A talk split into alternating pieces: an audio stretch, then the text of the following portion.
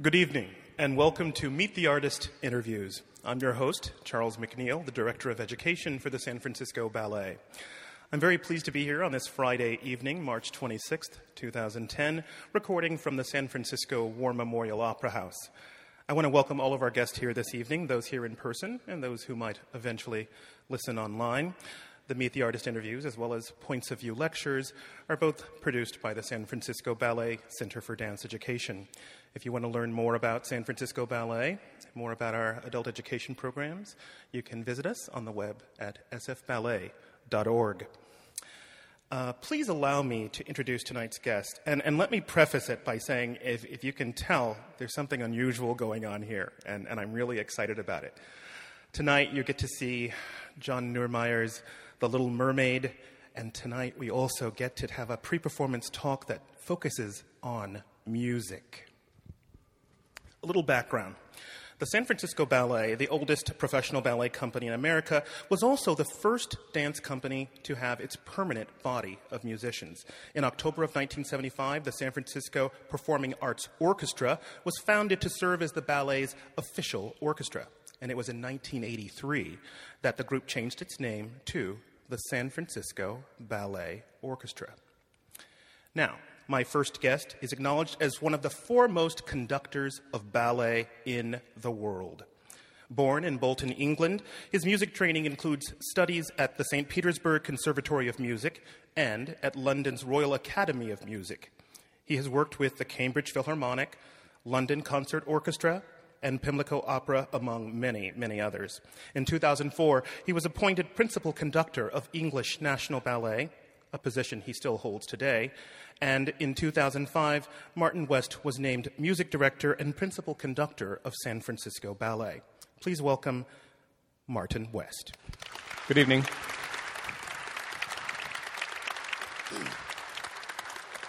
Also joining us tonight is a world renowned theremin player. Now, the theremin is a unique instrument, and you're going to learn more about that in just a minute. But Carolina Eyck was born in Berlin, Germany, where she began her training at the age of seven, and Miss Eyck studied theremin under none other than Lydia Kavina, the grandniece of the instrument's inventor, Leon Theremin. She also plays piano and the violin, and the viola is also one of her main instruments. In 2005, Carolina won the Youth Composition Contest in Berlin, and in 2006, she won the Radio Berlin Brandenburg International Composition Contest. She plays with orchestras, symphonies, and ensembles around the world, and she has her own instructional book called uh, The Art of Playing the Theremin. She also has a 2009 CD entitled Carolina Eyck Theremin. Please welcome Carolina Eyck.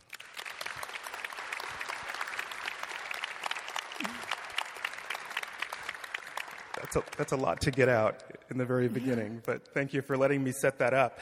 I just want to say welcome to all of you once again, and I'm, I'm so excited about this evening. And I want to start with Martin West because uh, tonight uh, uh, is a continuation of the U.S. premiere of Hamburg ballet director and choreographer John Neumeier's The Little Mermaid. And this haunting and tragic tale concerns the intersection of two divergent worlds. Tell me how you would describe this production, Mr. West.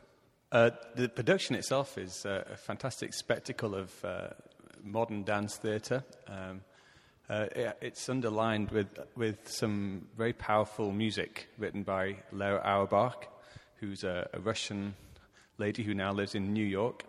Uh, I think she's 37 or something like that. She's quite a young composer, quite prolific, and quite successful already.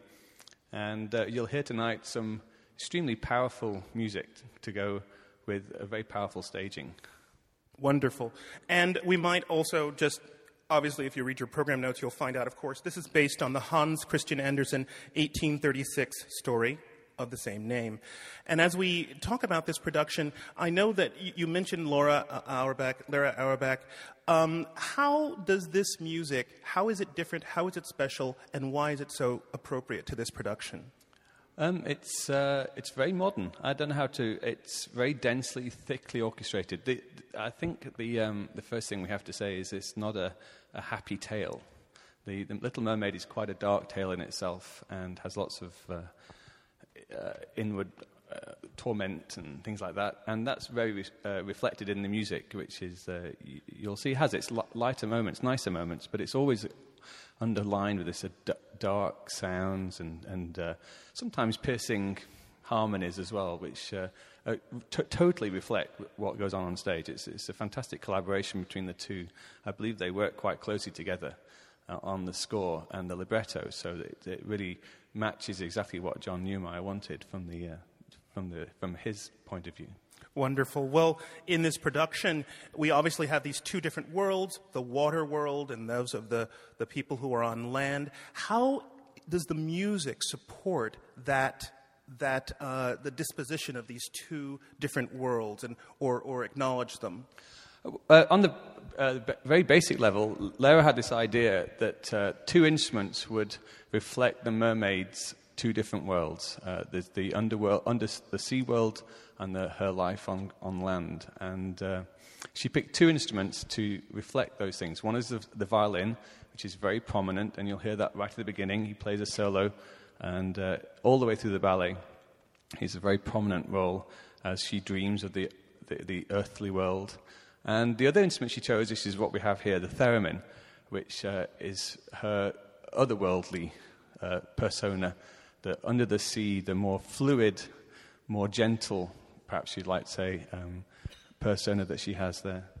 Wonderful, and that's a great shift. Uh, if you're just joining us, I'm in conversation with principal uh, conductor and um, music director Martin West, as well as theremin player Carolina Eyck. And this is a wonderful shift to you. Can you tell us about this unique instrument? Yes. Um, the theremin was invented in 1919 by a Russian physicist and cellist Leon Theremin. So that's why the instrument is called the theremin as well. And um, yeah, it's the first electronic instrument um, which was invented ever. So after this, um, there was uh, Ondes Martenot um, and um, later on the Moog synthesizer. So the theremin is really the beginning of all the electronic instrument what we have today. Also, yeah. Well, it's such a unique instrument. How did how were you first exposed to it? When did you see it? When did you hear it? And how did you know it was something you wanted to investigate? I mean, I started to play the piano first and the violin, and then just came the theremin. I think uh, my parents, um, yeah, got the idea, and, and she, they just thought, yeah, I should try it, and I liked it, so I just play it until today. Wonderful. So, can you describe to us how it works? Because Yeah. it's it's so unique. So you see, um, there are two antennas. The one antenna, um, which goes up upwards, and there's the other ant- antenna, uh, like a circle. So the right antenna from my side is um, for the pitch. So when I come closer to the antenna, the pitch increase. I Can just show you a simple glissando.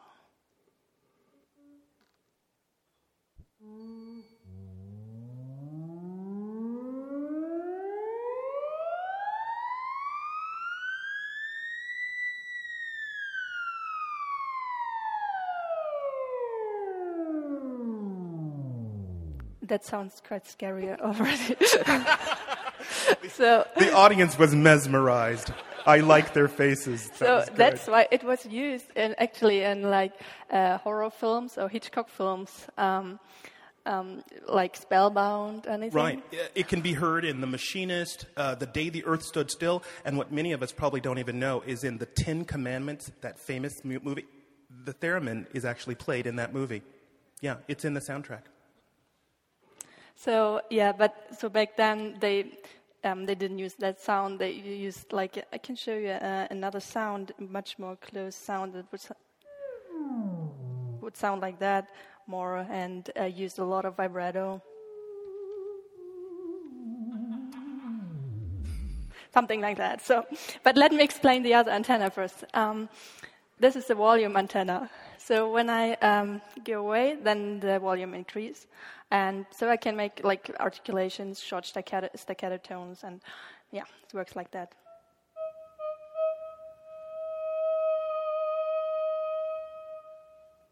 Yeah.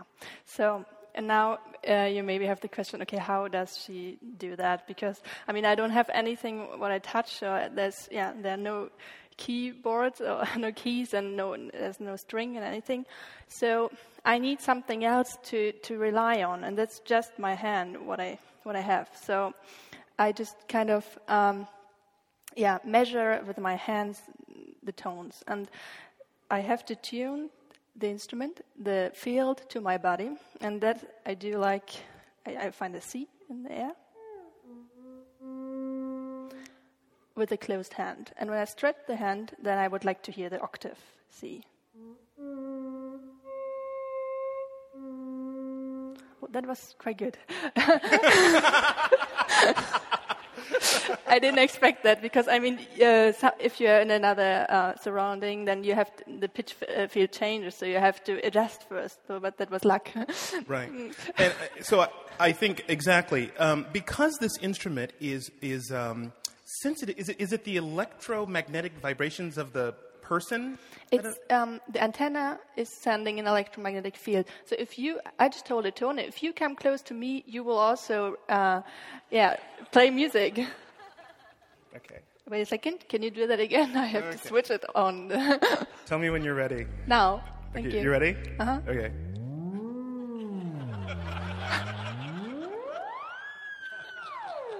So I've been told I had that effect. I talked the word. I talked the word with a, a saxophone player before, so that. um, I, let me do a quick segue, Martin. So when this instrument, when you found out this instrument was part of the orchestration for this piece, did you have familiarity with this instrument? It's so rare. I've never seen or heard of it before. And, and is there anything special about conducting it? Uh, well, first of all, I, I, had heard of it, but I'd never seen one. Mm-hmm. Um, and I knew I'd heard one because the first time I heard it was for, on the Beach Boys song, uh, Good Vibrations. That's where I knew it from. Um, but I didn't know any players, and uh, one of my orchestra members uh, uh, put me in touch with a, a local uh, theremin player, uh, Robbie Ach, and I invited him to my office to, to play for me and give me a demonstration. And I asked him if he would be interested in playing in the, in the Little Mermaid. And he said, Well, of course, it sounds a fantastic idea. I've heard it's very difficult. Can you show me a part? So I did. And uh, he took it away, and uh, about a week later, he was very honest, and he wrote back to me and said, I can't play this. This is, uh, even though, I, you know, without being too uh, immodest, I'm, I'm one of the better players in America, and, I can't get anywhere near this. And as far as I know, there's probably only two people in the world who can play this. And one is Carolina, and the other was uh, Lydia, who was Carolina's teacher. And so I wasn't left with much choice. and uh, luckily, uh, Robbie actually knew Carolina, and he was very, very kind and got in touch with her directly. And, uh, and uh, fortunately, it all worked out with Carolina's dates because she's extremely busy. And uh, we managed to get her here from, I think it's Sweden, isn't it? You live there. Yeah, so I heard that. So, uh, so she's playing in every every evening, every performance. Oh, yeah, she's played every performance. Just like, in fact, uh, your other question is uh, anything special about conducting her? Um, not really, not in terms of what I do, because uh, she, essentially she's just another instrument in the orchestra. But uh, what I will say is uh, it's extremely easy conducting Carolina because she's absolutely flawless. Mm. And uh, since she's come here, I don't think she's put a, a, a note wrong. So it's been a wonderful joy to have her in our orchestra. Great. This is such a fascinating conversation. I want to invite you to join me by asking a couple of questions. But before we do, Carolina, we know that you can make sounds, but in fact, you can play songs, you can play notes. Yeah. It's very distinct. Can you, you, you want to give us a little bit more? I, I wanted to show you actually something uh, after I explained the octave thing. So now that I got this, um, let me try again. I can play I can simply play a scale just by moving the fingers and not my arm. So that's.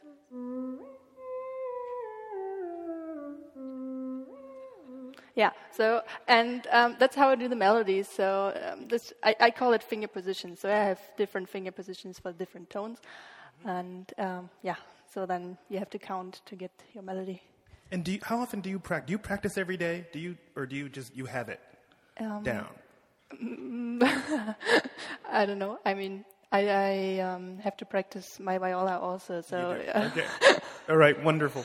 Um, I want to invite the audience to go ahead and ask some questions, either of uh, Carolina Eyck or um, Mr. West. Yes. In playing the instrument, can you close your eyes or is it visually dependent? Good question. So, can you close your eyes, or is it visually dependent to, s- for you to see the relative position of your hand to the uh, different? Um, I mean, I can Antenna. close my eyes. There's one important thing is that I, I, my body should not move because every movement changes the pitch. So when I have my eyes closed, I probably will move more. Mm. So- and I should not play like next to the antenna, so it should, should be really straight. Otherwise, I will always have a, sa- uh, d- a different tone. Um, the distance, uh, distances between the tones will be different. Does it change if you perspire? Like- if I what? Like if your hand is moist or something? Um, no. It, it probably just the feeling, Yeah. like when you have, yeah, Yeah. same with a violin. Yeah. You can't just can't play when it's Okay. strange. All right. yes, sir.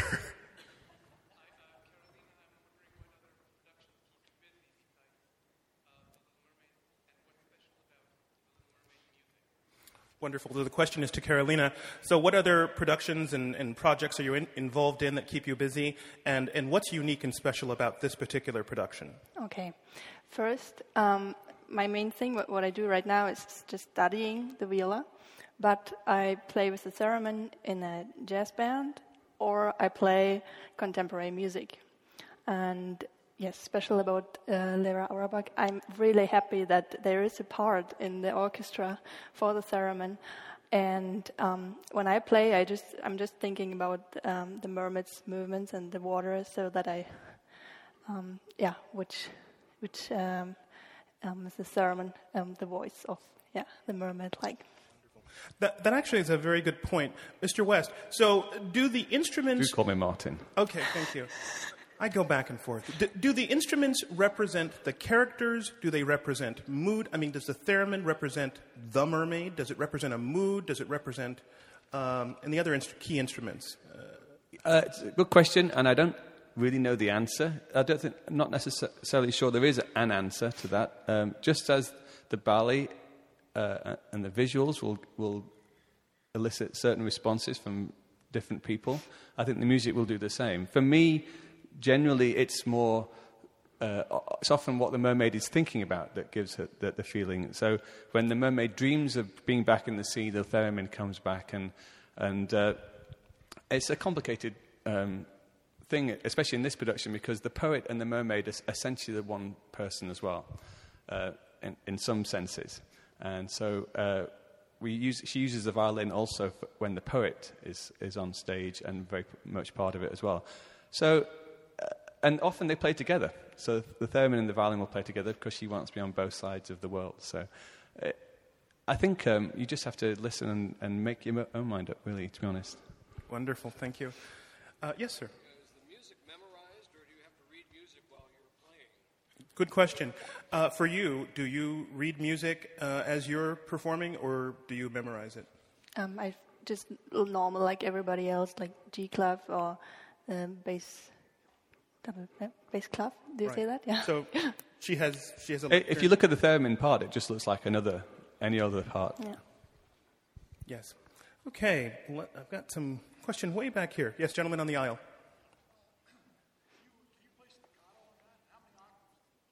so the question is, can you play staccato, and how many octaves is the range? Okay. Um, I just showed a staccato, but uh, it's like moving the wrist really uh, fast.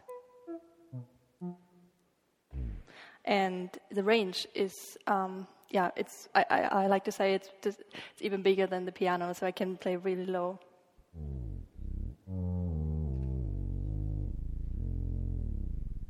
And really high. Yes. That is so fun. Um, once again, we are interviewing uh, conductor Martin West and Carolina Eyck, the theremin player. I see a gentleman way over on the side there.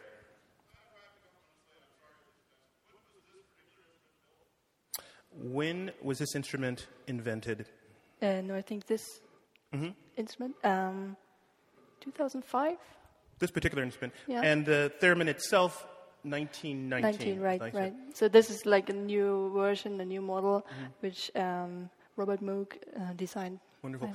Uh, I found out a bit of history when I was researching this, and that was uh, Leon Theremin actually didn't get the patent until what 1928 because there was nothing that was preceded it. It was an electronic in- instrument. They didn't really know what to do with it, and they were like, they weren't sure. So apparently, it took several years to get the patent for this.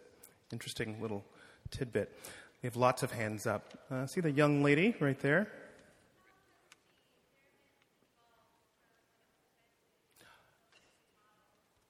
Excellent question. So, since its invention, how has the theremin changed, or how has it evolved? Um, um, I mean, it looked in, the beginning. It looked like a, um, like a wooden box, like really big, and um, the sound has changed. I mean, now we don't have the I don't know what's that in English uh, tubes. Yeah, right now um, there are no tubes in it anymore. So uh, the sound, the rich sound, has yeah it's changed in something more modern, I think. And um, about the playing technique, um, now before you can imagine it's like on a violin you're going up and um, it's the distances between the tone are getting um, smaller. And with the new instruments you can you have a knob where you can change the registers. So you have kind of like on a piano you have the distances between the tones quite the same. So that's much more easy to play of course for yeah Brilliant. Brilliant. Um, yes. Or over here.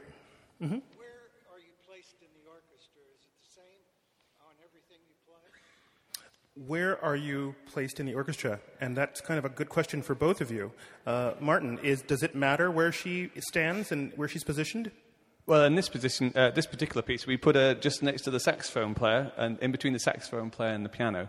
Um, th- there are some um, requirements that Carolina needs. Uh, she has to have a monitor so she can hear herself play, and uh, you can see possibly some of you. Uh, there's a monitor, a loudspeaker just there, which is where her sound comes out of. So, and that needed to be put somewhere that uh, was practical and couldn't be in the middle of the orchestra.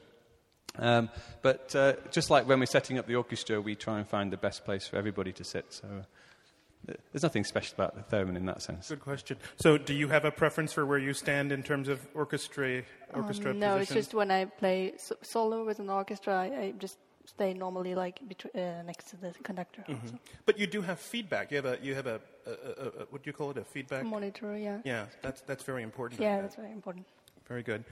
Uh, yes.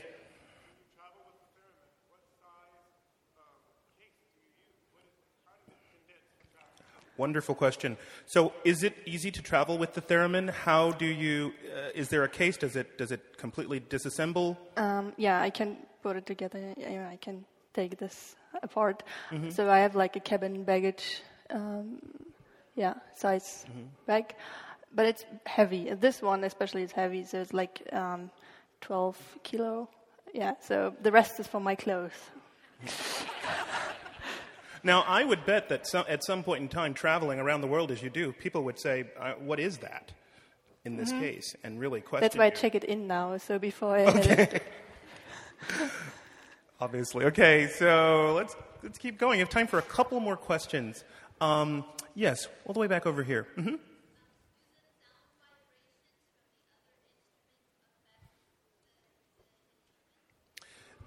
Good question. Do the sound vibrations from the other instruments, and I would suggest the other uh, um, musicians, affect the theremin? no. No. No. Well, the sound vibrations are not electromagnetic, so they won't make an effect. But uh, if I suppose if the musicians got up and started walking around, then it would. Right. Luckily, right, they're, they're very well behaved in my orchestra. They don't they don't move around. So if someone were to try to get close to her, we would know it. Absolutely. We would know it. Okay, a final, a final question. Uh, it's so hard. Let's. What do you? What's, what's your question? When you fly with your uh, machine and you put it in uh, and you check it through, do you have a backup in case it's damaged? Uh, actually, oh, yeah, sorry. It's okay. Do you have a backup instrument in case it's damaged? How many instruments do you travel with? One instrument, but this is not mine. So it happened right this time that uh, something broke. So I had, uh, luckily, I could borrow some of the friend of a friend. Yeah. I'm actually, we've come to the end of our time because I want to be really respectful because Martin West is conducting this evening. And I want to give him time to get ready and get set up. This is something unique in the Meet the Artist interviews that we have a chance to, to meet these talented individuals and to get a demonstration uh, like we've had. And I just want to thank uh, Martin West and Carolina Eyck for being here. Thank you all. Enjoy the show. Thank you.